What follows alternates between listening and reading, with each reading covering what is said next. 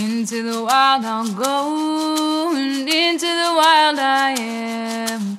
It's been a while, freedom child, since I left my roots back home. Into the wild I'll go, and into the wild I am.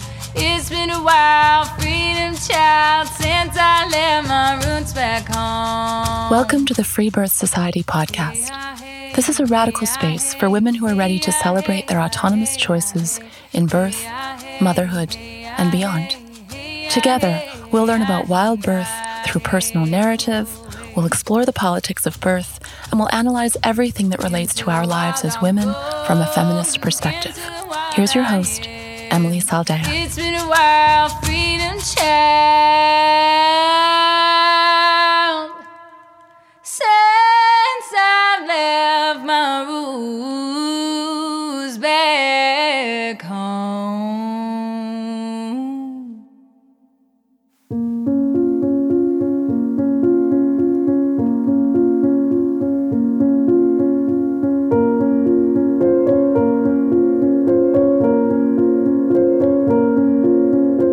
Are joined today by the brilliant radical feminist Lierre Keith. This is part of our emergency three part series to help raise awareness around the current war on women and girls, aka the executive order that President Biden has signed that further eradicates sex based protection for women and girls. We will get into the political agenda behind the push for transgenderism, the ways in which this bill will and has harmed women and girls, and why the time is now to be on the right side of history. Please support the resistance. You can donate and give signatures to help fight this bill at www.womenpicketdc.org.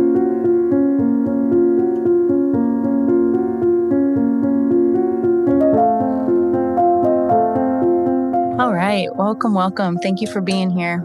Oh, you're very welcome. Thanks for all your work. Yeah, you too. So this is a real a real honor for me and for our listeners, um, and and basically to frame this briefly before we dive in. Uh, this is going to be one of the three part series on really tackling uh, this executive order that Biden has um, just signed and. Uh, it, it's correlated to the women's picket that I'll be talking about um, in the newsletters and Instagram um, around why I'm going to DC to fight against this and why is uh, is going to harm women and girls. And so we are here to really break this down so that all of my listeners can get a quick, digestible uh, framework for why we should care about this, why I and you both care about this so much, and uh, to invite more women in into um, investigating the systems that are harming us and our sisters. Um, so why don't we just do a brief intro of you, who you are, and and give our listeners a little little tidbit.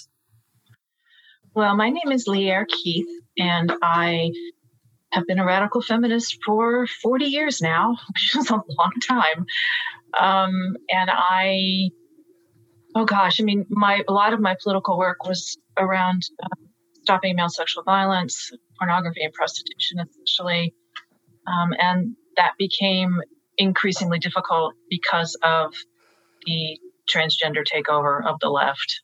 Um, so I have not really been able to do my work in a good long time. I've been not just canceled. I think a lot of us have been, you know, deplatformed from places where we're used to speaking and trying to organize. And I mean, we're out and out depersoned at this point. You know, we're, it's we're Nazis, we're TERF, we're scum, we're whatever. We all deserve to die in a fire and yeah. whatever, you know, horrifying white, insults. white supremacists.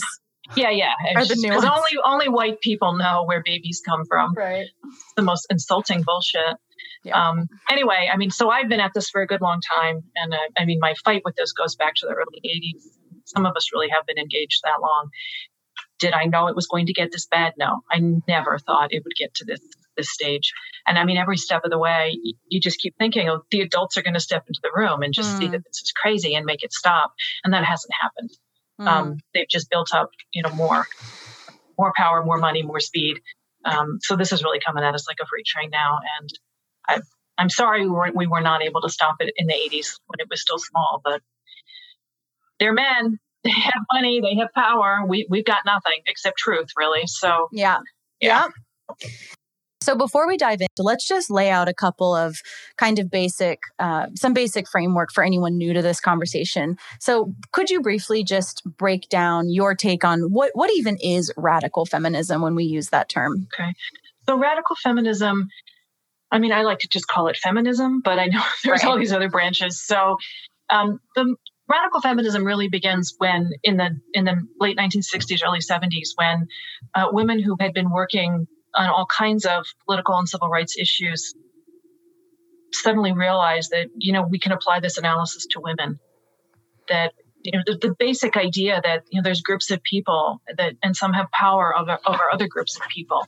So whether that's you know white people having power over black people and the civil rights movement is you know trying to fix some of those problems or you've got the anti-war movement so you've got you know imperialism and so there's countries that have power over smaller countries where they want to extract resources. So a lot of women came out of the anti-war movement. Um, you know, regardless, you end up with this framework where you, you try to understand how are these bad things happening? How, how is that organized? Who's in charge and how do we stop them? And as women, you know, it, it suddenly became clear that, that this also applies to our lives. It isn't just other people out there. Right. Um, and so the, the main way that women developed feminism was through the process of consciousness raising. And what that meant was women sitting in groups and sharing the stories of their lives. My mother went to consciousness in 1972. So I'm just, you know, I am, the, the, glorious results sit before you. Um, but what it meant was that women shared these details, and you come to realize fairly quickly that it didn't just happen to me and it didn't just happen to me because i happened to be you know somebody named robin with blonde hair or you know somebody whatever like the particulars of your life have nothing to do with it the fact mm-hmm. is you're a mm-hmm. woman and that's mm-hmm. why that happened to me because it happened to her and her and her exactly. and she and she and she are also terrified of it happening even though they it hasn't happened to them yet so like whatever the bad thing is you realize that it's done by a certain class of people to another group of people. And in this case, it's men doing it to women. And then it's not natural. You know, it's not ordained by God. It's not just the state of the universe. This is some human beings doing it to other human beings, which means it can be stopped. Hmm. So that's really like the core of it.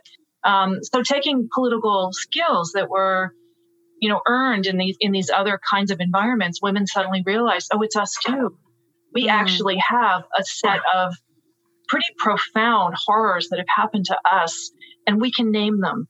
And mm. we can understand like how does the society we live in how do how does it justify these things? How does it create humans who do these things? You know it, it, it sort of looks like they're all in it together. Well they are all in it together. You know, you've got the media, you've got religion, you know, you have the government, you have all of these different institutions that are essentially supporting the fact that men get to more or less own women at that point mm-hmm. and extract whatever they want from women women's emotional lives their their labor their reproductive labor sexual access all of that women are seen as a resource and men get to just take what they want mm-hmm. um, it's almost that radical feminists currently are like the last standing feminists identified feminists who are truly women and girls committed yeah. women and girls focused because liberal fem- feminism now includes men. Right. Right. Yeah, absolutely. Um, and I mean, it's not to say that men can't help, and men certainly have good reason to want the end of male domination. If they're going to put their souls and their hearts first, it they would be better off without this too. It's totally, just, and I meant it includes men in yes as female space, yeah, which they don't. I, I mean, mean, they don't. They, womenks with they can be allies to feminism. They cannot be right. in feminism. Exactly. That's a, a, pretty, you know, that's pretty basic to it. You know, are you going to be fighting for this group of people named women or not? And mm-hmm. you know, human liberation is a great thing, but we're talking about women's liberation. So women's oppression is it's shaped in a certain way it's organized in a certain way and it, it mm-hmm. there's ways that it parallels other kinds of oppression and then there are ways that it's totally different and that yeah. was where radical feminism came from was to say yeah there are ways that it absolutely parallels for instance you know racism so the civil rights act of 1964 was you know one of the the showpieces of the civil rights movement and it did a huge amount to help you know do something about racism in this country. People died to get that legislation passed, and women were added to it as an insult. That's not a joke. That's historically true. Um, the Southern racists who didn't want that to pass in Congress added sex as a characteristic, as a way to call people, to call men names, to literally say you're, you know, fill in the hate speech, you're pussies essentially, if if you think that mm-hmm. black people can be equal to white people. And the senators all gritted their teeth and they passed it anyway, but it was meant as an insult and it was accepted as one. You can read the articles from the time period. Um, wow. Everybody got that that was an insult. And you know what happened? Women have used it more than anybody else. This is what people will do to gain freedom. Like, this is actually something yeah. that we can use. And they did. So women have used the Civil Rights of 19, the Act of Civil 64 to actually do a whole bunch to break down some of the barriers that women face to participate in public life. But the problem is that women's oppression isn't just about our participation in public life. There are ways, like I said, there are ways that it parallels racism, and then there are ways that women's oppression is completely different because most of the real horrors that happen to women happen in quote private in the private sphere. It's rape, battering, incest, you know, prostitution, those kinds of things. The Civil Rights Act of '64 is never going to touch, um, and that's why we needed radical feminism was because we had to put that, that that barricade of sexual terrorism is really what keeps women from from having our full lives and none of that is addressed by the legislation. Right. Yeah right. Exactly. Yeah, yeah and if anyone is unclear which i'm assuming if you listen to this podcast you are very clear but we are you know using this word woman uh, with a very clear definition of adult human female. And you know it's uh it, it's it's an important word to identify a class of people um, and that's part of why we're here today because there's so much um, gaslighting and and confusion um, you know in today's culture around this word woman um, so would you briefly also speak to before we get into um, the the order um, what what does it mean to be gender critical and maybe just touch on sex versus gender because that is, um, I think, really a confusing piece for a lot of people who haven't had this stuff broken down yet. Sex is a physical reality. It's been part of life on this planet for over 500 years. Um, so there are creatures that reproduce asexually, like bacteria. They just bud. So they essentially, you know, make a new little bit that then breaks off and becomes a new one. We don't do that clearly. Um, what we use, and most visible life that you see around you is going to re- reproduce sexually. So, and and there's two sexes. There's not three. There's not five. There's not twenty. For for mammals, for almost entirely all animals, there's a few exceptions, but it almost entirely all you can say with you know some a fair amount of um, certainty when you look out at the world, what you're seeing are creatures that can reproduce sexually. So you have large gametes that don't really move, and those are eggs. And then you've got another group of gametes that are small and very quick moving, and those are sperm. And to make a, a new one of you, those two things have to combine. And there's various ways that they combine, and that's really fascinating how life does this thing. And you know, this rock started completely bare, rotating around a star, and all of a sudden life begins and then it covers the world pretty quickly. Um, so it's an amazing thing and it's an amazing thing to be alive. Right? Mm-hmm. We all, I think we lose track so easily of what a miracle this all is. But yeah. for all we know in the entire universe, this may be the only planet that has life on it. So we got to be so here. Se- yeah, right? Yeah. Totally. So sex is a biological it's a reality. biological reality. And it's been around for a long time and it works. I right. Mean, and we all know that. We all know that. It, there's not a person alive who does not know. We all know it. We know which one we yeah. are. We know what we can expect because of it. Gender's a yeah. totally different thing. And, um, you know, in my branch of feminism, which, you know, is basically real feminism, we see that there that there are two biological classes of people, but one is treated very differently than the other. And the rules that go into that, creating a dominant and a subordinate class, um, are sexual stereotypes, you might say. You might call it gender. Um, but it's for men, I mean, they, they are socialized to be the people who are going to dominate. So it's all about aggression and ego and a, a violation imperative. Men become real men when they violate. Um, and for women, it's for girls, it's the opposite. It's you know, the, it's a series of c- constraining and usually fairly traumatic events that uh, make you then participate in rituals of submission, essentially. And that's what femininity is, is just submitting, is baring your throat over and over and saying, yes, I'm the object. Yes, I'm the one that can be used. Um, and my, and my job here is to be your help. So whether you want sex, I'll be the good girl who gives you sex. If, if you need love and support, I'll be that for you. If you need someone to be with your children, I will have baby after baby until I die. And this has been, you know, most of the, the history of civilization has been men using women in those ways. Um, mm-hmm. You know, and I and I'm not saying that this is natural because it's not. That's the entire point of feminism is that this is not a constant throughout human society. For our first, say, two million years on this planet, uh, we didn't live like that. We were not monsters and destroyers, and our purpose was not to torment half of us, torment the other. Mm-hmm. Um, there's plenty of evidence to say that you know the original groups of humans that were here lived in fairly egalitarian ways where everybody had a voice in the community, how the community was going to be run. So, I mean, that's a whole different story, but that's, you know, the last yeah. 10,000 years, certainly patriarchy begins, and then you have increasingly hierarchical violent militarized cultures and it absolutely be, begins with men having power over women. So where there is hierarchy i mean one thing you can say where there is hierarchy it's always men over women.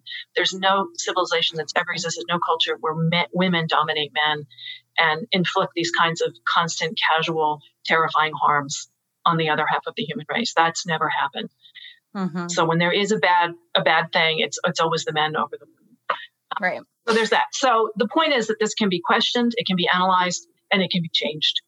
Um, now, the the male supremacists, what they're going to argue is that this is normal, it's natural, it was created by God, it was created by evolution, and what they mean is you can't question it. What they mean is it's like a solid part of the universe that's just there, and there's no point in fighting it. And yeah. so they're going to tell you that the, you know the psychology that that women tend to carry, which is really about being victimized, traumatized. Please don't hurt me.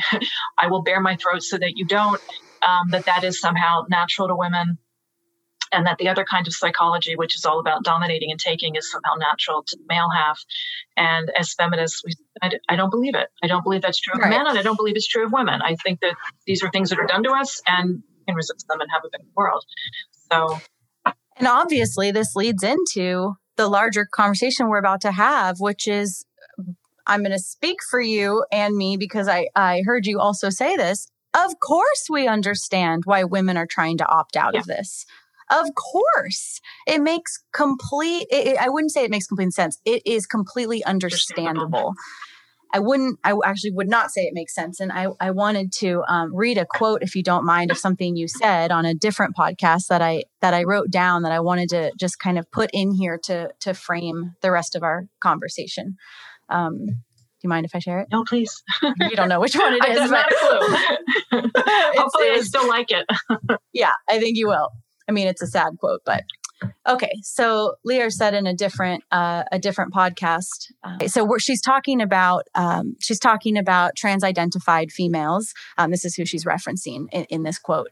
Um, I understand why they hate their bodies, but they have been given the wrong story. In my generation, we did anorexia and cutting. This was how we did our self hatred. It was for the same reasons. We had all been molested. We were all looking at a culture that considered our bodies public property, ridiculous, insulting, worthy of contempt. They weren't ours to inhabit. They belonged to men, and they didn't belong to us. We've all had the experiences of being harassed, groped, terrified, maybe raped. And I understand. There's no question as to why young girls feel the way that they feel when they become teenagers. You hit 11 or 12, and it's a completely different world walking down the street. It's terrifying and you realize you'll never be safe again. So I get why they're doing it. But they don't have, quote, gender dysphoria. They have life and patriarchy. The only solution is feminism. It's a political movement that is going to change men's behavior. But they aren't being told that. What they're being told is that it's personal to them. They just happen to have a human, a special human essence that was born into a sadly female body but we can attend to that. You can take dangerous drugs, you can have horrible surgeries, and try to live under the wire as a faux man. And that's the option out. That about sums it up. That's a very it's a very clear yeah. uh, encapsulation, yeah, you know, of, of what I also observe. Um, and yeah, I appreciated you just framing it this way because this is a lot of the conversations um, that that women do have behind closed doors you know not in in the public eye where they're going to be um, harassed canceled threatened um, hate mail death threats all, all of the stuff that happens to so many of us. Um, you know i'm you know just as well as i do that these conversations are so censored. They're so prohibited they're so um, like you said at the beginning labeled as hateful or transphobic um, and any any of the like to, to shut this down. And so um, you know women like us that just makes us kind of want to do it more because it shows the importance of it. And anywhere where uh, society culture government whatever wants to shut conversations down is a good gaping hole if that's where the words need to go. So yeah i'll pass it over to you well you know i i just never thought that the left in particular would take this up with such fervor because, I mean, it it just seems well, be, even beyond the biological denial, right? Because I mean, their whole thing is that now they're saying sex isn't real; that sex is a social construct, and I it, it's just be, bizarre beyond belief. Yeah, biology is now transphobic okay. because they they really this is very postmodern, but they want to insist that it's all quote meta narrative. So it's really just a story that we're telling ourselves that that somehow there's these two groups of, you know, very easily observable male and female. Um, I mean, you you know if you're one of the people who has to carry a tampon in the bottom of our knapsack, right. you know that you're that person. You know if you're someone who's you know likely to get pregnant, and no man is afraid of getting pregnant. Like, right. This is absurd. We know this, right? But you, you've got people who, you know, are, are, making this claim that, that they're the people who are on the side of justice and they're the people who are on the side of human freedom. And what they're doing instead is they're asserting that gender, which is these very restrictive rules for men and for women, and we have separate boxes of what we're allowed to think and what we're allowed to be and what our interests are supposed to be. And they're saying that those are real like that that's somehow like hmm. cosmologically mm. true you know that born so such that you can be born in the wrong body. You're born that's it. You have a body that's it. You can't be born in the wrong one. You are just born that's the end. You can't have the wrong one. It's all you get.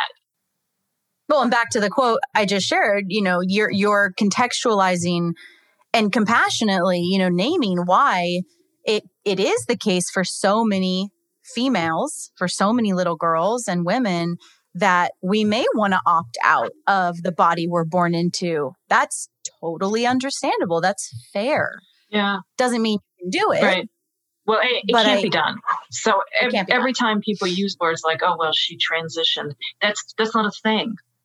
Right. It's literally a nonsense statement. You cannot become the other sex. And like other physical realities, they just can't be overcome. I mean, I'm 56. I'm not 20. Like right. my insistence that I'm 20 because I'm really miserable being middle aged isn't going to change it.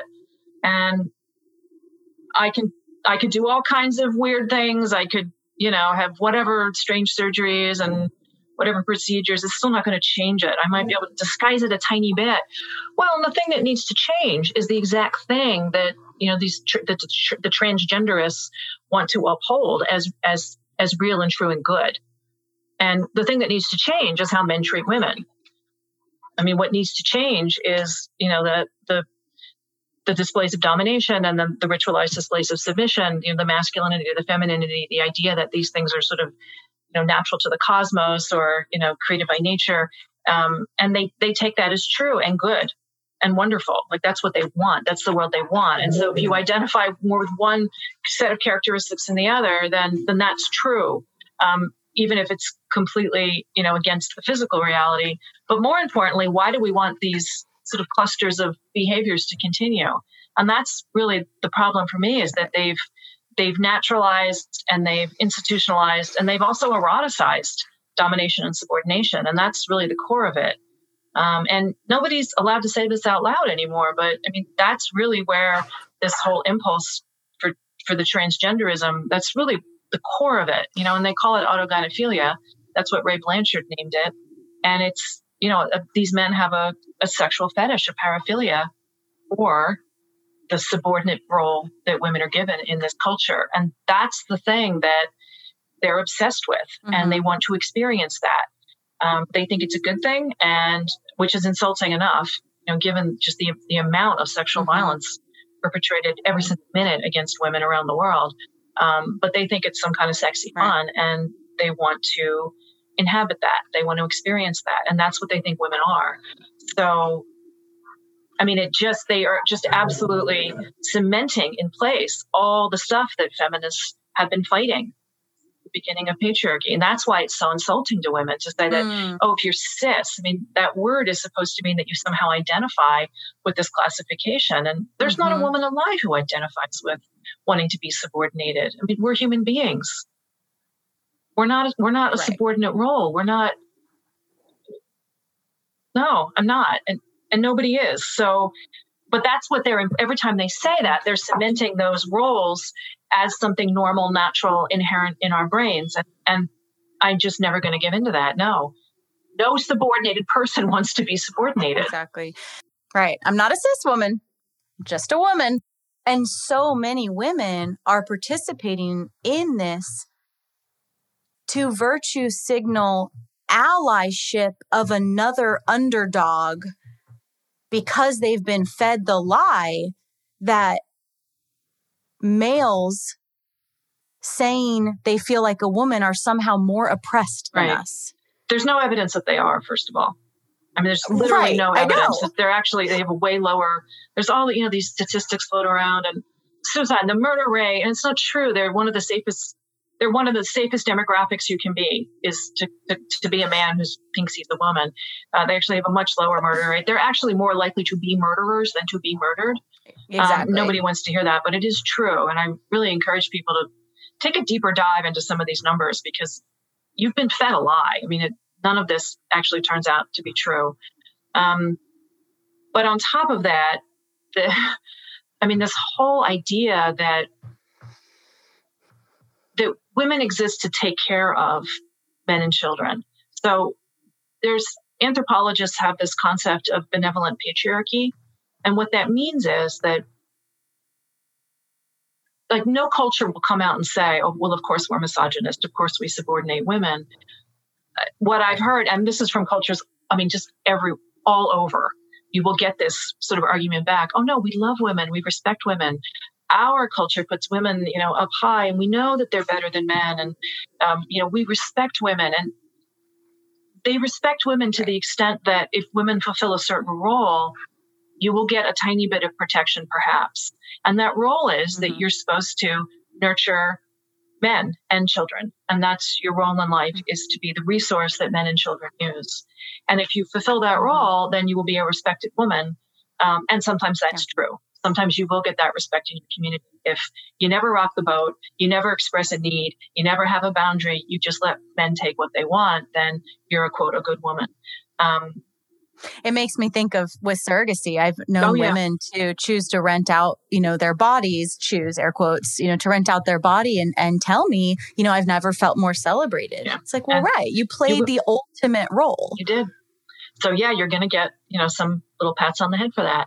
And that's benevolent patriarchy. If you do mm. what men want you to do, uh, you will be considered a good woman.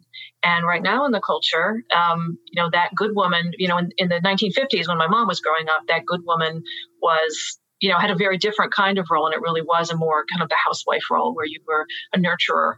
You know, essentially that that was you took care of the men and you took care of your children and all of that. And you know, women in that generation had to break free. Well, it all shifted with the so-called sexual revolution, and then of course the pornification of the culture. Now the good woman is a complete sexual object. Mm-hmm. She's, you know, the right. cycle. She's the pole dancer. She will She's... do anything to yeah. get let men have access to her body, and she's a better woman than the rest of us. Well, that's so either way. Well, it's absolutely that's empowering, which is why hmm, powerful men who run governments and corporations do it all the time. Totally. Well, no, they never do it. Um, so, but so that shifted no, Obama bit. was a cam girl, wasn't he? so that's, I mean, it's the still the same concept though, is that you are a resource for men to use. So. Mm-hmm when I see women who take up this the, the, sort of the trans cause, it's all I can see is the same female socialization. Yeah. Like the moment that men say, I'm hurting, and they maybe cry a little bit, uh, women will drop everything, including their brains, and yeah. run to take care of him. And that's yeah. what is happening over and over again is women just saying, oh, it doesn't matter that you're going to take our spaces, our rights, our very word for ourselves. You can have it all. I'm a good woman. I'm going to give to you whatever the thing is you need. And it's this constant placating and nurturing of the super special wounded man, which is what these guys are. Yes. And it's just female socialization 101 and it just grinds my teeth. Like could you grow a spine make a boundary and say no for yourself and for all other women and girls? Don't let them have it. They don't have a right to it. It's not theirs. They're not women and they're not even particularly hurting. They're just enjoying it. That's all. It's and they know how to manipulate. That's all they're doing. Same shit, different century.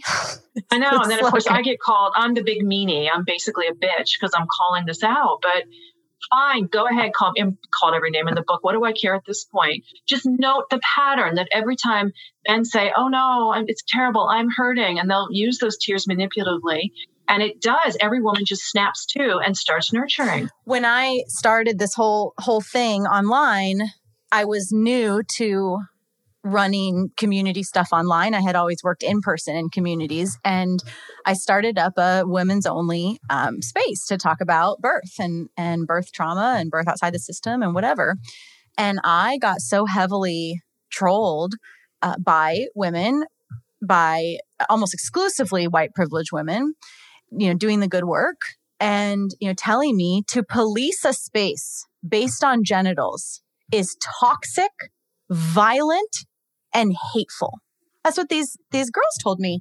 And it really woke my ass up because I hadn't had anyone do that yet. I have been running female only spaces since I was a teenager and I hadn't been vilified uh, by women or men as far as I was aware. I mean, who knows what happens behind my back, but this was the first time in a public space where this was coming in and it really took me aback and i was like you know unwaveringly clear on well of course if of course we're going to talk about birth why why would anyone else other than females be allowed here?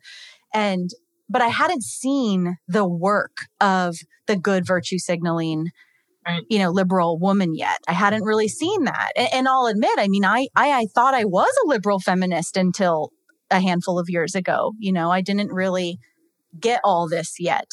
Um, not that I was letting men into my spaces. And that's kind of the big distinction in my life. I'm 35, and only in the last five years of my world have I seen it be um, expected to be inclusive and be labeled hateful that I would have the nerve to run a birth group for women. And nobody ever flips it around and says the opposite. Like, I mean, you get called violent and hateful and bigoted and all this because you want a women only space. No one ever says those men are being violent and invasive and bigoted and hateful. They don't belong in women's spaces. Like, why isn't it on them? Like, we're the ones who get called names. They never get called names for their behavior. It's just assumed that men are allowed to go wherever they want. Right. And the moment a woman says no, um, you know, she gets vilified for it. Um, how dare a woman say no? Right. And not even I haven't even been vilified from men. It's been women doing the It's work. other women. Yeah. It's women who police it. Yeah. So I know. And it's because women are socialized. We're the ones who are socialized to do whatever it is that men want, whatever men demand, because they say they need it. Uh, it's women's job. It's our role to drop everything. We don't count. We don't matter. We have no needs. Take care of men. It runs and that's so all deep. The, that's all they're doing. That's all these women are doing. And we know what happens when women I mean, I've had men throw hot cups of coffee at me because I said no. Whoa. Like literally, those guys, oh, why aren't you smiling? Oh, you know, all that. And I'm, no, I'm not going to smile. I'm not here for your entertainment. And they get so outraged that a woman would draw a boundary yeah. and say, I'm not here for you. And this is exactly the same thing writ large. Mm-hmm. It's a woman says no, and now everyone is going to tell her, don't stick your head up above the parapet like that. You're in danger. We're all in danger. You cannot say no to men. The only way to be a virtuous woman is to say yes to men. Whatever they want, you provide it. And that's all they're doing over and over again. Man, and they have no just, clue. Just, I know, and it just galls me. It's like, can you not feel your own female socialization in this? And in the birth, in the birth world, you know, which is my orientation, it's it's it's that it's that and it's also the very very very very very very very very very few females who are trans identified that also go on to choose to have a baby come out of their front holes, right? As right. they may call it. Um, and to chest feed and all of these, you know, terms, right, that are are just the left just loves them, right, in the name of inclusivity, but they're females. And so these birth photos, and maybe you've come across this, but these birth photos, you know, always go viral in the yeah. liberal Instagram spaces. Um, and look at this men give birth, men give birth, men give birth, men give birth. And to say anything other than that is perceived, and I know you know this, and anyone listening knows this because I've talked about this before, but um, is perceived as truly hateful to acknowledge the biological reality of what we're seeing. Because, and this leads us right into the executive order, because we are currently in a culture that seems to prioritize gender identity above sexual reality, above biological reality. And so that's essentially, I guess, a perfect gateway into this absolutely insane, super scary, um, but I guess long time coming shift that is already began with the Obama administration. Uh, Trump, interestingly, did put quite a bit of blocks to, to stuff. I'm not an expert, but as I understand it, and then Biden has picked things right back up. So I would, I uh, if if you're ready to go there, let's just let's just open up this can of worms because this is really what I want my listeners to start to understand the the long term impact of of what so many people are doing and i'm sure many many women if you haven't turned this off yet um you know and if you i, I want to also acknowledge my own journey with this because as a doula in la in my 20s uh, i i have attended trans identified female births. I've attended births of women who um who want were trying their best to opt out of their their gender roles and still chose to have a baby. Um, but I want to be very clear here. Never at any point did I watch a baby come out of a woman's vulva and think that's a man giving birth. This is an important distinction here, and, and I get that this will ruffle some feathers, but I really want to acknowledge my own journey with this because I was fed the the the same thing everyone is fed now on fucking steroids, you know, no pun intended, unfortunately. But I was fed in my 20s, you know, be nice, be inclusive, um, you know some some women will say they're men and they give birth and and those people need support too of course. And so we're just basically going to play along. And i did. And it wasn't like i said until i started this whole thing and i started to actually be vilified for having a woman only space did did it require me in my own leadership to apply a critical eye to this? Because it got to a point where it was like oh well can men actually come in here? Right? Which is a hard no for me when I say in here, I mean our membership or in anything I do. It's all female only. Um, and so it was in that threat and then needing to really get clear on my whys and how to explain it and how to protect it that I had to do the deeper the deeper work. So I'm acknowledging all of that to all of you because I I think that most women have not done that critical work yet because they haven't had to. And so there is a short-sightedness to it because until someone spells this shit out to you of how this is going to hurt our daughters, how this is going to hurt the most vulnerable women of our community, of our nation, um, it's easy to just play the people pleaser. Sure, men give birth. I literally remember saying to one of my mentors, I I mean, I don't mind saying it if it it doesn't take anything away from me. I mean, it's fine. Like we all know they don't, but if she feels like a man, it's fine. I'll just say it. If that like validates, you know, what she needs, it makes her feel safer. That that was kind of my pretty innocent, uninvestigated take on it, which is where I think a lot of women are at, and that's where we stop. And so now we have to go 14 steps past that of why we can't afford to do that anymore. And that's that's what's been spelled out to me now in the last five years and why I am where I am and why this matters so deeply. Um, so, so you can't be for women and girls and also be a trans right activist. You you can't do both. This is a true war right. on women and girls, and it's going to and has already really harmed, raped, murdered, molested, you know, our, our daughters, our sisters, our aunties, our mothers. So, yeah, I agree with all of that. Um, and I think that people know that they're living a lie. And that's why they're so insistent on, you know, they're trying to make it illegal. They're trying to make forced speech be the order of the day that you have to use their preferred pronouns and you have to really believe. I mean, they're trying to get into our heads to make us really not just say it, but believe it um, because they're living a lie. It, I mean, I don't care if people call me something I'm not. Right. I could not care less because I know the reality. Well, they call things yeah, we're not right? all the time. Go ahead. it doesn't matter. It certainly doesn't push me to suicide. Um, but when you know that your your life is you're living something that is just physically not true. I mean, you only have two options. One is to stand and face it and do whatever it is you need to do to come to terms with reality, or uh, you can try to get everyone to play along with you as hard as you can. And eventually it will crumble. These are not mentally well people, but you know those those are your options. You're not going to change physical reality. I think everybody knows that that is just true. Like that that's the way most of us live, and we it's and yet here's these people with this just completely insane level of demands on the rest mm-hmm. of the world and and everyone's just giving in and I don't I don't understand it. But it's not just the actual trans identified people. It's the whole yeah. industry, it's oh, yeah. the whole political gain, yep. it's the whole virtue signaling women. I mean, 99% of the time when people message me and, and email me the hate mail and the death threats and the um, you know that i'm literally killing trans people for saying the word mother and not capitulating to this nonsense of birthing people it's almost always women yeah. who know they're women just doing doing their little drama on the internet. Yep. No it's and it's like we've been saying this is how women are socialized is they have to take care of men and children to be good women. And that's yeah. all they're doing is they're they're showing that they are the best women they are good women.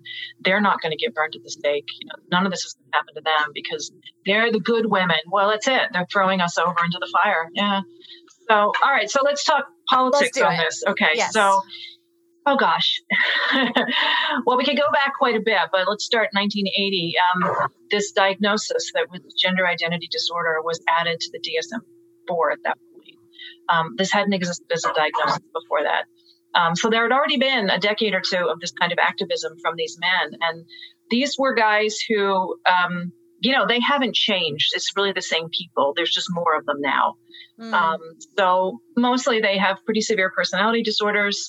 Along with that comes um, a collection of paraphilias of sexual fetishes, and they are extremely attached to the idea of experience, experiencing subordination as a woman. That's ultimately what this comes down to. Um, and so they build a whole political movement around it's a men's sexual rights movement, is what this is.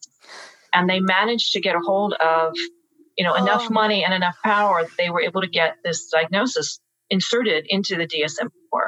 So that was wow. 1980. Um, so there had been a decade or two of this already where they were applying all these kinds of pressures to the different psychological associations to get this in there. And the reason they needed it in there was because if it if they could have it declared an actual problem, a psychological problem, then um, they could then make the claim that they needed these surgeries and these drugs exactly. in order to feel better.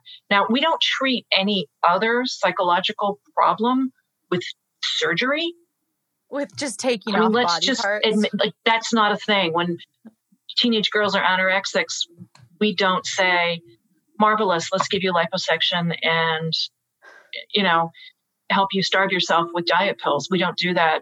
We try to help them figure out why do you hate yourself so much? What can we do about it? What behavioral changes can we make? Nobody asserts that this is a state of health or a state right. of, you know, the natural being of these girls just happens to be someone who really wants to be thin. We understand that there are social pressures point. on them. We get it.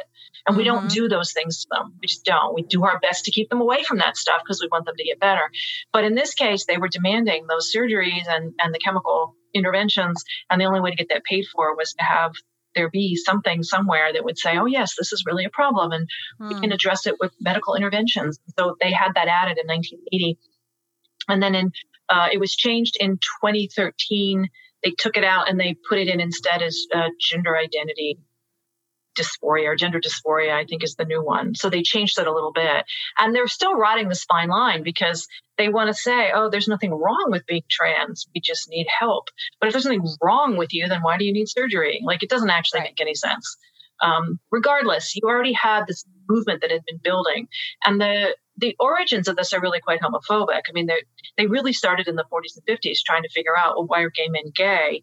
Well, they must clearly just be women stuck in men's bodies. So how can we help them? And this was really an attempt to to try to medicalize away gayness in men. Um, and indeed, the same hormones were given to to gay men in the 40s and the 50s. They gave them estrogen to try to quote cure them of homosexuality. Um, and then, you know, the gay liberation movement happened, and that stopped as a thing. Like that's not even an analysis that most people even think of anymore as a social trope, you know, that's kind of available in the culture. Like they really made a lot of good progress with that.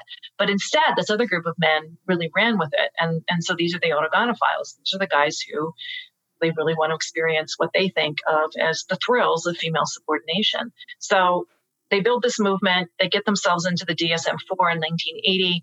Um, and then they keep going. So a whole bunch of them actually have quite a bit of money and power. It's just that a lot of this happens behind the scenes. And I mean, I've known so many people who, like right now in this moment, would say, Where did all this come from?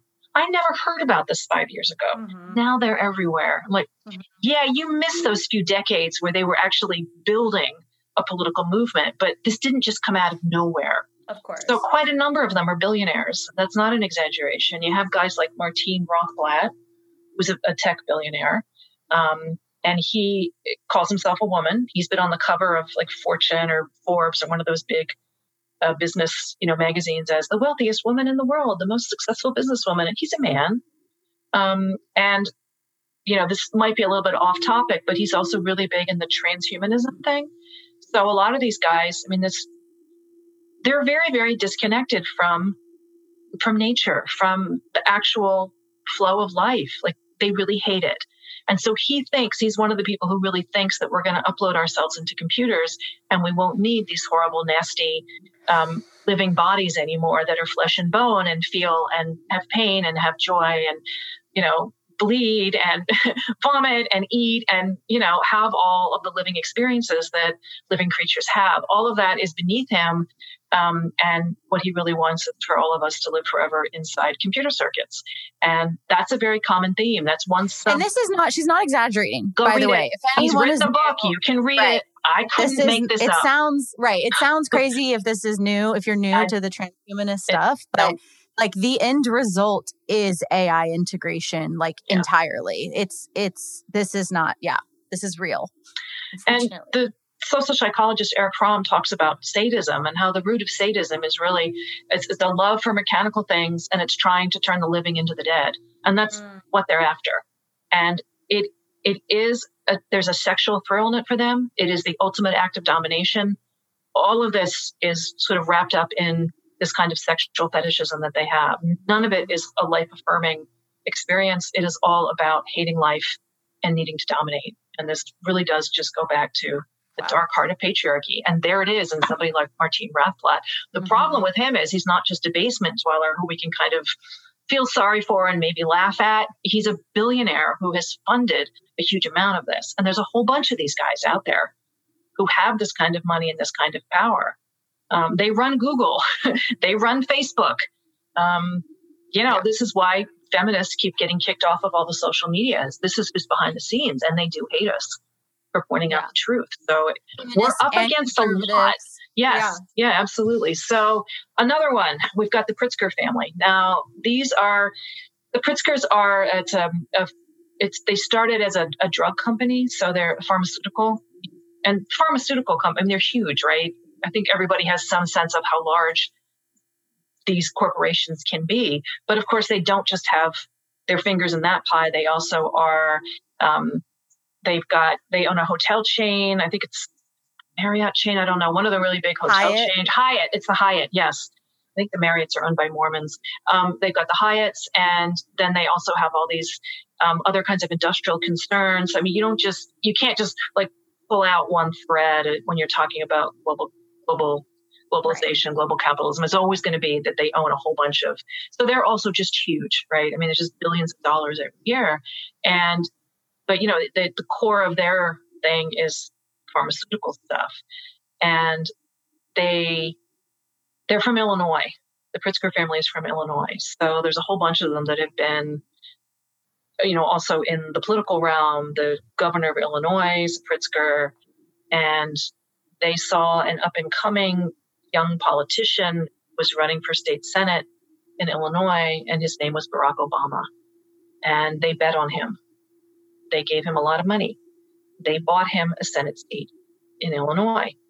And from there, um, he quickly came into the, you know, the, the, you know, came into view of the, the Democratic, the National Democratic Party because, you know, he's very compelling and he's a good speaker and he's got the right background and this is we can do something with this so he gave that big speech at the democratic national convention. I had never heard of him before that. Um, mm. and before you knew it he was running for president and you know who put him there? The pritzkers. Now not, not the only corporation that bet on obama but they were one of the big ones and they bought him the president. They bought him a senate seat in the in congress and then they bought him the presidency. This is not in any way to you know, particularly blame Obama. This is how politics happen in the United States. everyone. Yeah. This is not a conspiracy theory. It's literally how it's done. Corporations were declared people over 100 years ago. They were given all the rights that the rest of us actual people have. It. It's insane. And that includes their First Amendment rights. So, you know, the Supreme Court has ruled over and over again you cannot limit the amount of money that corporations give to political campaigns because that's considered, quote, speech. So this is why people across the political spectrum, whether it's right, left, middle, we all feel like we have no say in our political mm-hmm. process and we're not crazy. Mm-hmm. We don't have a say. None of us have a billion dollars to buy ourselves a senator. They do. We don't. We're just average people making whatever, $20,000 a year. We're never going to be able to compete with this. And that's why we actually have a lot more in common with people on the right than we might think because there mm-hmm. is a way that that they realize that they are getting fucked by the system. Now, a lot of what goes on after that, you know, it's yeah, we've got a lot of talking to do, but that part of it they're correct about. They understand that there is something going on that has disempowered them, and it is about power and it is about money. And the Pritzkers are a part of that. Any of these large corporations, yeah. So they bought him these they did. They bought him all these seats. And then at the end of his term, he put out these, the Dear Colleague letters. Um, this, he put out these executive orders that told all these different federal agencies that from this point forward, they are going to have to consider gender identity as sex. So any institution that was receiving federal money had to let men and boys call themselves women and girls and be treated the same.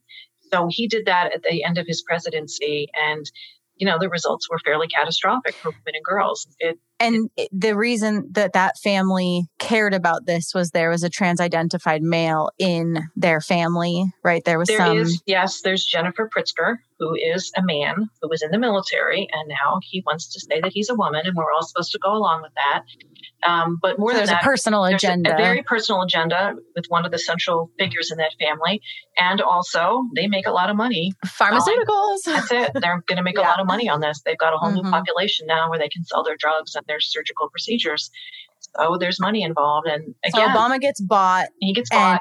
And, and rolls this is, out this. this is the payback. This is how he paid back the Pritzkers. He's also friends with them. I mean, they hang out like this is and this is politics this is how it's done this is yeah. you know so they know him he knows them they have very and she knows this uh, you know by the way everybody because this is public record this it's is public information can, anybody not, can read this go look on the, the wikipedia page for the pritzkers you read this there's currently a pritzker who's governor of illinois so this is what we're up against folks i mean we really need to understand the level of just power influence money that they have so he rolls this out yeah. and it's catastrophic, but it's barely covered. Yeah, no, but I mean, the only the only people on the left who will cover it will say, "Oh, isn't this wonderful? These poor oppressed right. trans girls can now run on the on the track team."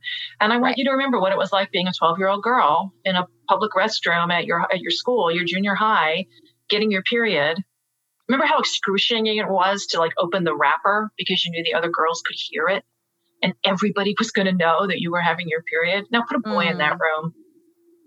Just put a boy in that room. I mean, just can you imagine what we're doing to these girls?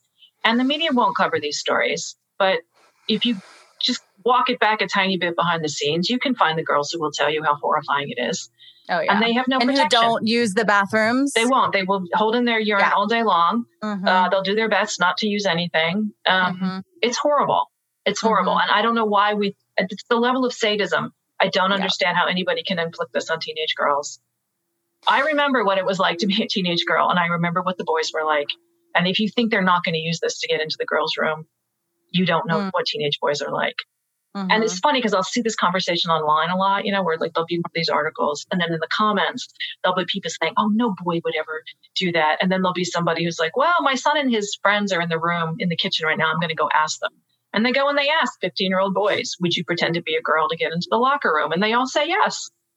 Of course, at of all course ages. they say we know this, right? Like right, we know right. what predators do, and we well, certainly know what teenagers we have, will do.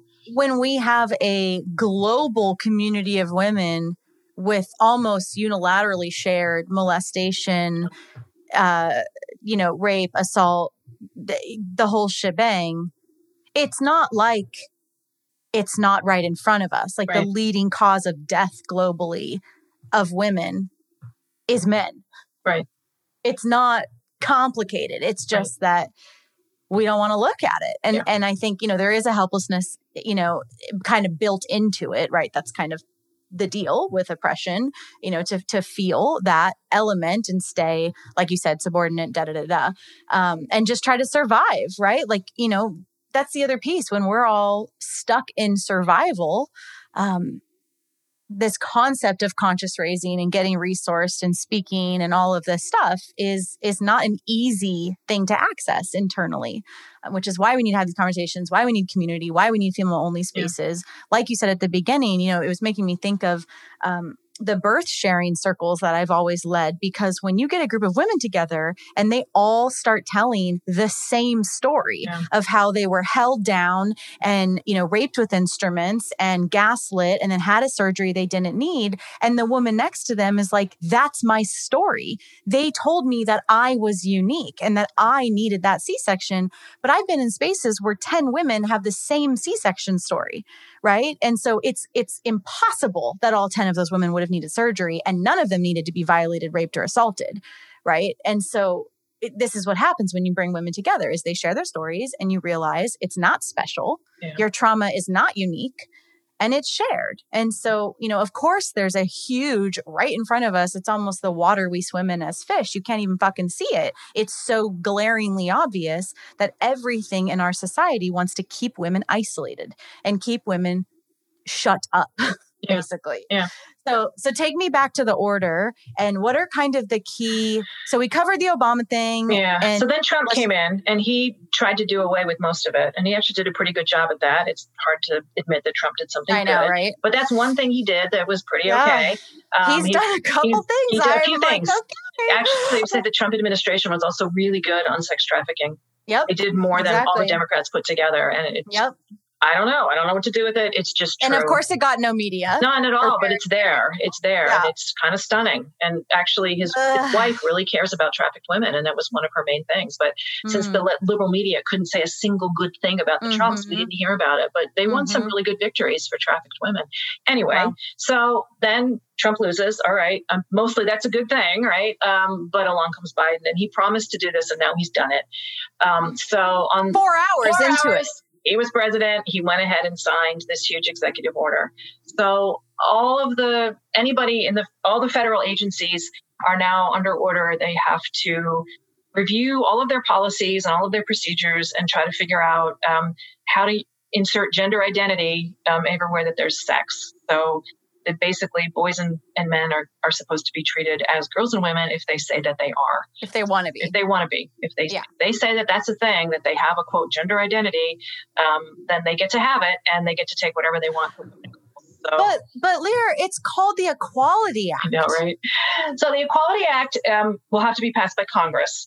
Um, that hasn't happened yet. They promised to pass it in the first hundred days. They've kind of rolled that back a little bit because they've got honestly a lot more important things to do right now. But they are still intending to pass it, and that will amend the Civil Rights Act of 1964, which is, you know, in, in that's the crowning jewel of the civil rights movement, and they're going to insert gender identity in there so that um, anybody who claims they have a quote transgender identity will then have to be treated as the sex that they're claiming to be.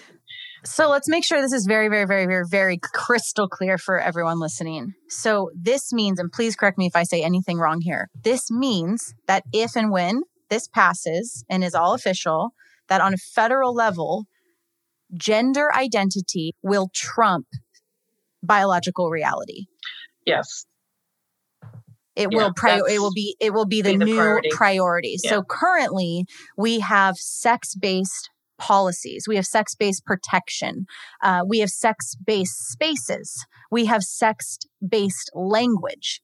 Uh, we're again we're talking about a legal federal yeah. level, and that is all changing. It's not about to change. It's already begun changing because Obama kicked us off and you know you, you, know all of you you know online already see it happening in the in the zeitgeist but now this is actually happening on a very real legal political governmental level. Yeah. So the entire federal government is going to be doing this um, and they have 100 days they're supposed to get back with their plan to insert gender identity um, anywhere that it says sex so that is now, so that's every, just think about all the different federal agencies. That's the Department of Education. So that's all the schools, every public school, anybody who gets public money to run a school. It's all of our schools, elementary, all of them. All Shelters, the way through college, prisons. all of it. So the prisons, the HUD is the Housing and Urban Development. That's all the homeless shelters. That's where they get all their money. The, the Bureau of Prisons. So I just want you to imagine being a woman locked in a 10 by 10 cell and now you've got a sexual predator who's a six foot tall man who's claiming to be a woman, and he's going to be locked in that cell with you. And that's what we're talking about. What we know from the little bit of research that we do have is that, for instance, in the United Kingdom, uh, women worked really hard to get these statistics out there. Um, half of the men in prison who call themselves transgender, who identify as transgender, half of them are in for sexual offenses. So they're sexual predators way more. The average, I think, it's 13% of the of the regular population of men are sexual offenders. Wow. But of the the men who call themselves trans, it's half. And one of the things, and this is all with like a three percent conviction rate yeah, of this 13% right? magical number. like we it's, yeah, no, it's not. It's almost none of them ever go to jail. So that's right. what we're doing, and we know who the women are in prison. They're the poorest women. They're the most abused women. They all have histories of sexual abuse as children, battering as adults, terrible drug histories, um, prostitution. I mean, we're talking about um, a population of women that have been just over and over again been violated and terrified mm. by men. And now here they are in prison, and we're going to stick the most horrifying, violent men literally locked in a cell with them. And this is one of those moments where I just thought, when it gets to that point, the adults will step in and say, we're not going to do this. And of course, nobody is saying that. We have cases. And that happened under Obama. Already happened, yeah.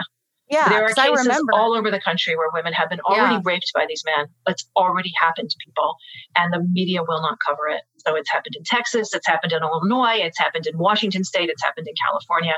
So on a federal level, yeah, the entire nation, yeah, man rapes woman, kills woman, kills someone else, does whatever, is going to prison. Wait, wait. I identify as a woman. And it trumps all. Yes. They don't say no. they're not selecting no. where people go based on based on biological reality, based on common genitalia. sense, like what we know these men are going to continue to do to the women that they have access to. We know what they're. And this do. isn't, and this isn't um we're not speculating. It's already There's happened. already a history of it's this, but you have to remember happened. with no almost literally no media coverage, it's very easy to not see this if you aren't intentionally trying to keep your eye on this. It's hard to find this stuff. Well, and it seems so unbelievable that we would ever do that as a culture. Right. That as a society, we would suddenly pretend that men are not going to behave the way that men have behaved Um, right, right, right. Is, oh, all of a sudden these men are going to be wonderful and they're not going to rape the women that they're locked in a cell Well, men make men make, make the rules, yeah. and then break the rules because they don't apply to the fucking rules. So, okay, so this means so so this means schools, this means um, prisons, this means shelters, prisons, it means homeless shelters, and battered women's shelters. If you have ever tried to escape from a batterer, you know how obsessive they are. They are stalkers. It can be decades till you get free. Um, and now all they have to say is, oh, I'm being battered. And they'll be allowed into the women's shelter where their victim has fled to find safety. They are now going to have to let men in. If you think a batterer isn't going to do that, right. you don't know batterers. It's the very first thing they're going to do. Right. This is just the open door. It is. It is. So there's no such thing as a women's shelter. There's no such thing as women's prison, uh, uh, women's prisons, and there's no such thing as women's sports. But sports still is incredibly dangerous. Yeah. You know, it's what's happening. And for the for the girls and the women who care about it, it's I mean, it's their lives. Exactly. If I was never an athlete, it's not something that moves me particularly.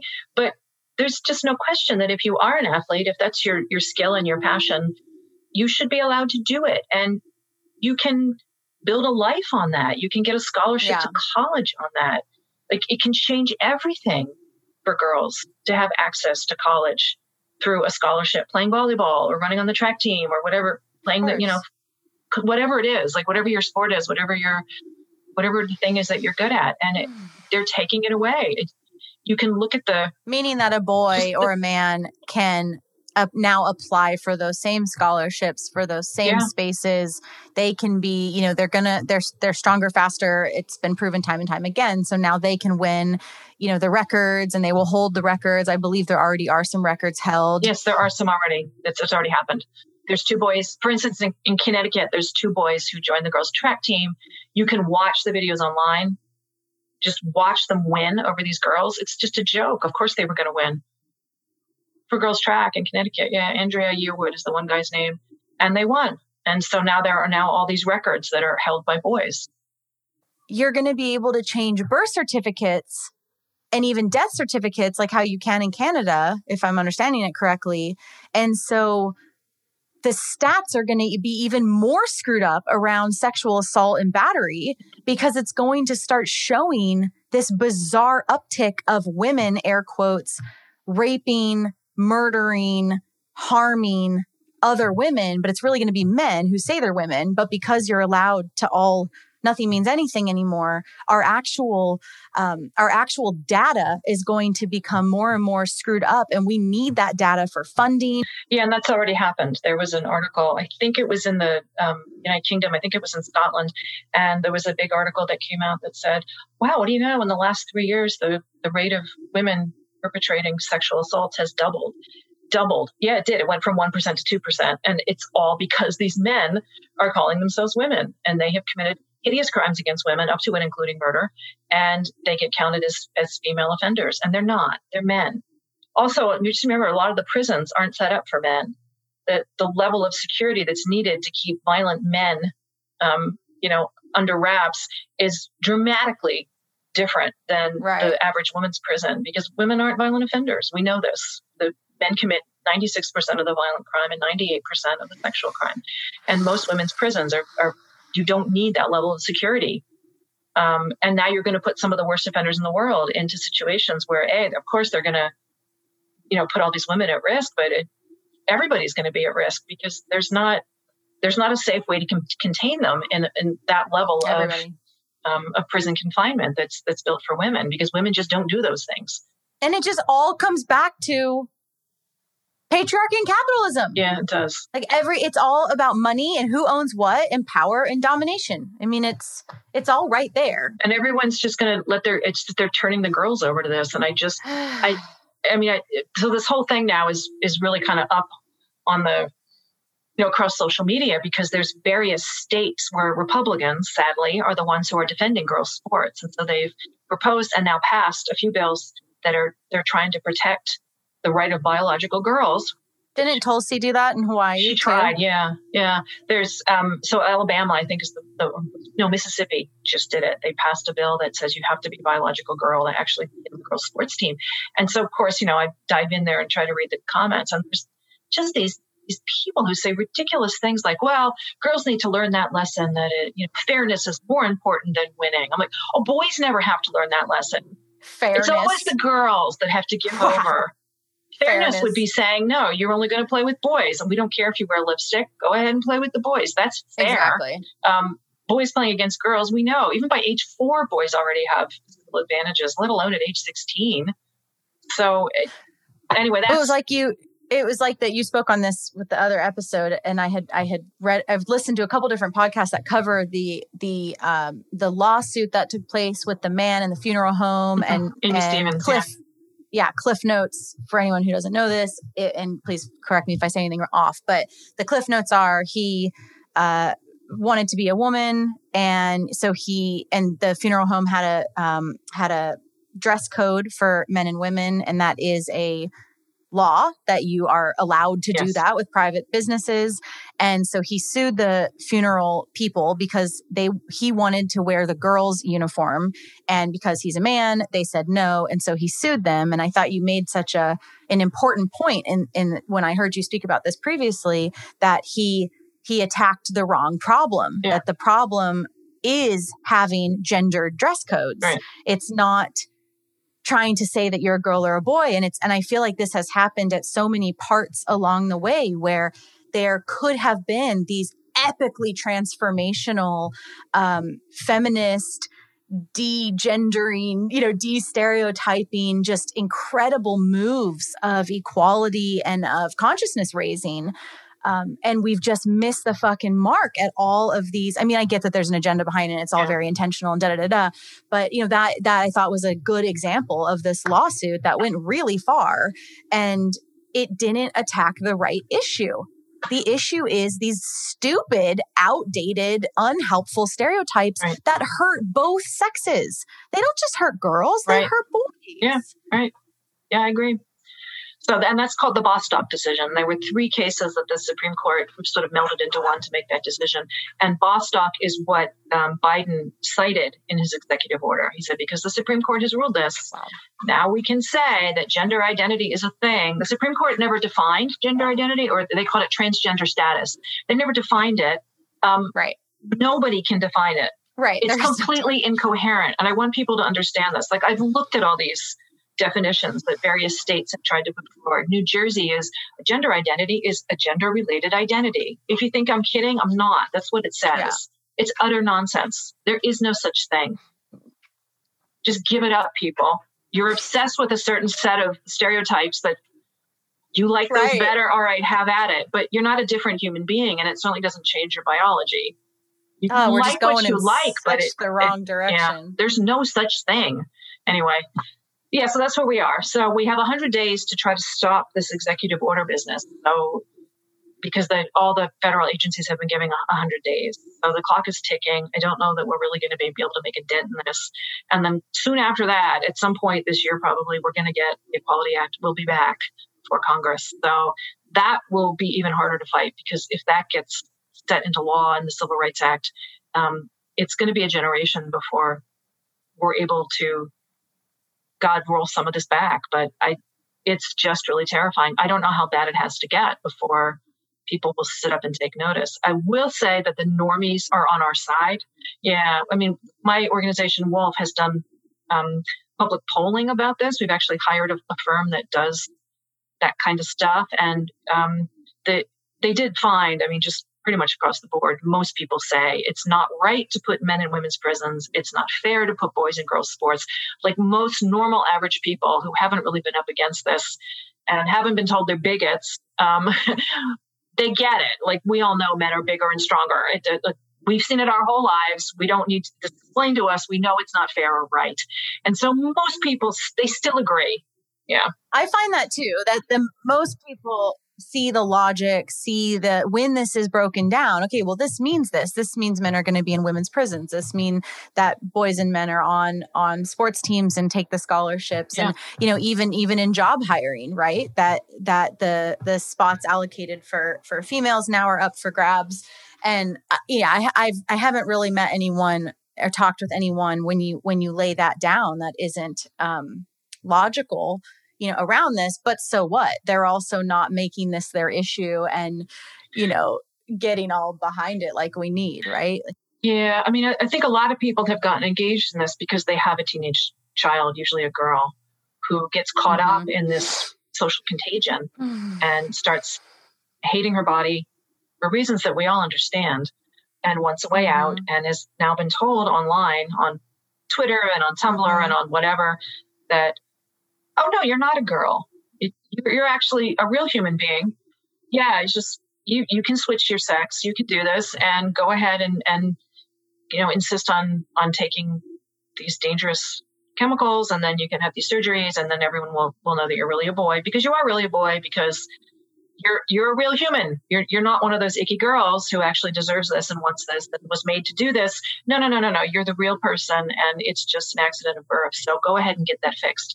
And a, a lot of parents are horrified when their teenage girl starts saying this to them, um, and they don't understand where it comes from. And then they they try to help, and then they realize that actually all the institutions around them have already been captured so they can't get help from the school. They can't get help from the doctor. They can't get help from a therapist.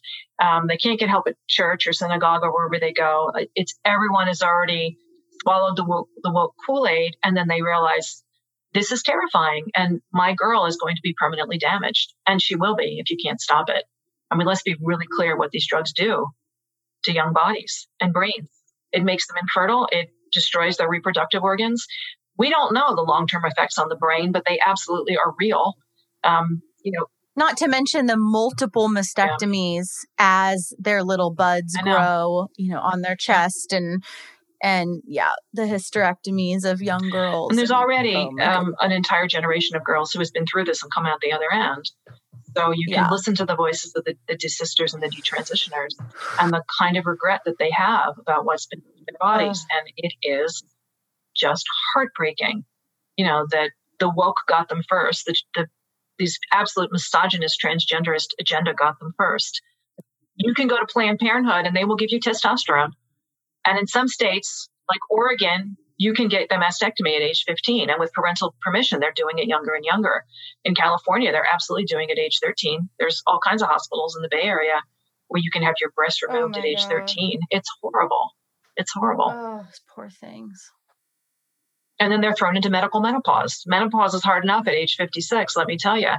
We're talking about, you know, 16, 17, 18 year old girls who already have vulvar oh vaginal oh atrophy, God. who will be have urinary incontinence for the rest of their lives. Sci-fi. This is, you know, this is yeah. this is what's happening. And it we've got to stand up and fight for women and girls. This shit is utter it's it's utter misogyny right. is all it is. It's been packaged as something wonderful, but it's not. Something I wanted to share was uh, many, many years ago, I was having a conversation with a dear friend of mine who's a butch lesbian in California. And uh, thankfully, she's older. So she uh, didn't have to deal with this stuff in her 20s and 30s. And we were having a talk about this. And she said, You know, what's really fucked up is all I'd have to do is say I'm trans and I would become at the top of the social pyramid of the queer community. But being a butch lesbian, no one gives a fuck about me. But people ask me, even in her 60s, people ask her, when are you going to transition? Now, in the last couple, you know, the last five years plus. And she lives in the Bay and, you know, the whole thing. Yep. And she said it's just so crazy yep. because yep. all I'd have to do, I wouldn't have to change one thing. I wouldn't even have to cut my tits off. All I'd have to do is just say I'm a guy and instantly she would be elevated yeah. socially. And I, I, found that, I'm and she's trans. not the only yeah. woman who's told me this. Um, and I just, that really stuck with me because I thought that was a, an interesting commentary that you don't really hear publicized all, all that much. Um, and you see it in the younger girls now, you know, that how it, how it breeds in social groups, right? So just like how a lot of disorders and dysmorphias do, um, how one girl kind of comes out as trans and then all her friends do also and you know there's all these studies that are coming out around that in books thankfully um, but mm-hmm. anyway that that really that really stuck with me and and and then the the other thing i wanted to share is i i used to know a woman who was in tech in silicon valley and uh, was having a really hard time climbing the ladder right and you know it's a it's a boys game it's a boys game at the bar after work and and the whole the whole thing and um she has um, a pretty a pretty gnarly history of sexual um, trauma, and she decides to cut her breasts off and change her name and become air quotes become a, a man.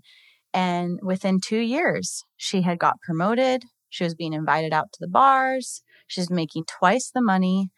And of course, right? And so she's a good example. Right. And I think of her often of because she actually did the most misogynistic thing she could have done, which is to say, I don't like being oppressed, so I'm going to join the oppressors. I'm going to just opt out even though you know we're arguing that you actually can't opt out but you can make an effort she certainly made an effort you can cut your breasts off and you can change your name and you can make everyone you know in in a liberal arena you know affirm you and look what happened. It actually, for her life, served her, right?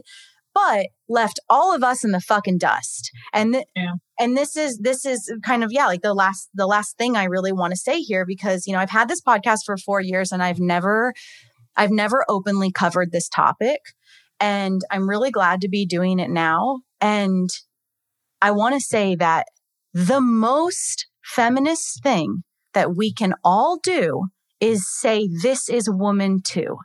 Okay. So when, when a woman wants to shave her head and wear cargo pants and, and wear baggy shirts and, um, you know, be a fucking construction worker or a tech person, that's woman too, because you cannot opt out of your womanhood. But the most feminist thing you can do is not pretend you're non binary, but to say this is woman too. And if we can get a couple generations expanding the, the um, umbrella of what woman is instead of acting like this insane idea that we can opt out, but really push for an expansion of what woman is. Um, I think that's really going to to obviously create some pretty radical change. I mean, I've seen it in our community level. I've seen it in my life. I've seen it in my household's life. Um, but but we have to start with you can't opt out.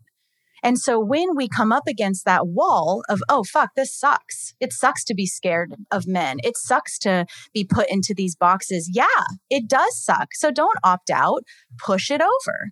Right. And it can happen with, with, with women, you know, coming together because we see it in our microclimates. You know, we do see it in our communities and in ourselves, you know, with women like us. Yeah, exactly.